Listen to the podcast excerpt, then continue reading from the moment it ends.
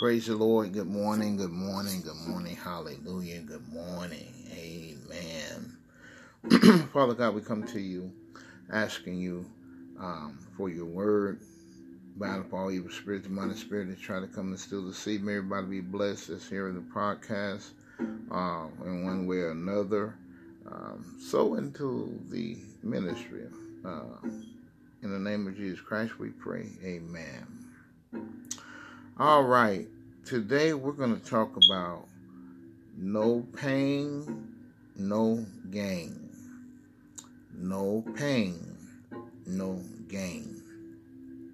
All right, hallelujah. Oftentimes when we're in pain, it is a blessing in disguise. Oh, glory be unto God. Don't make sense, does it? So let's go to Job 5:17. It says, behold, happy is the man whom God corrects. Okay? Therefore, despise not the chastening of the Almighty. Can you believe that pain can bring happiness? Can you believe that? Pain can come bring happiness. Because after you go through that pain, you understand the pain. You begin to realize that you don't want to be there no more. So it produced something. It produced happiness. And when happiness comes, there's a contentment. There's some peace that you have with yourself within. Hallelujah. Glory be unto God. Because we know Job was in pain. Amen. Job 23:10, it says, but he knoweth the way that I take. When he have tried me, I shall come forth as gold. Now, of course, he knows the saints' way. He knows which way we go. He made the way. Amen. Hallelujah. He made the way. Now, now the thing about this is that pain produces some things. It produces praise. Come on, somebody. Hallelujah. It produces prayer. Come on, somebody. Hallelujah. Glory be unto God. Pain make you think different. Pain make you look at things a totally different way. Pain, it changes your attitude. Amen. Oh, glory be unto God. Mm-hmm. Pain will humble you. Yes, Lord. Now, these afflictions that I'm talking about is the state of being in pain, or state in pain. And the thing about this, sometimes while we're in this place, it is to remove impurities that is in us that God don't want in us. Amen. It's removing unwanted things, unwanted feelings, unwanted thoughts or unwanted attitudes. It's removing things that are not of God when you're in pain. There's all types of pains. Amen. Psalm 119:67, before I was afflicted, I went astray. Oh, glory, hallelujah. But now have I kept thy word. See, if you remember old Jonah 2:2, when he was in the well, in the whale's belly for 3 days and 3 nights, even though that's symbolic talking about Jesus in the tomb, for 3 days and 3 nights. But he realized that he was not in a place he wanted to be, so he was in pain, far as in his mind, his spirit, his soul. He was afflicted. Amen. But when he came out, he came out running. If y'all remember, he went to Nineveh. Amen. It was a 3-day journey. He entered Nineveh 1. That brother was running. Hello, somebody. But until we came into this state of pain, we went our own way. We did our own thing.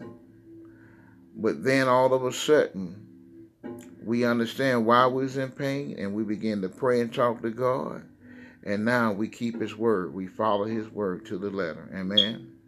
2 Corinthians 4:17, for out of our light affliction, which is but, for a moment, worketh for us a far exceeding eternal weight of glory. You know, we're about to come into the inheritance that God gave us. So the little pain, instead of pain we going through, whether it's physical, whether it's spiritual, whether it's mental, it's going to turn out for you know, a light that outshines the norm in our life. Amen. It's worth it.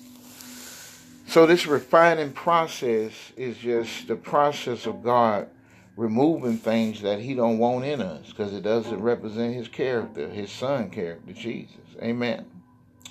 Well, I just want to stop by just for a moment and holler at you and let you know that no pain, no gain.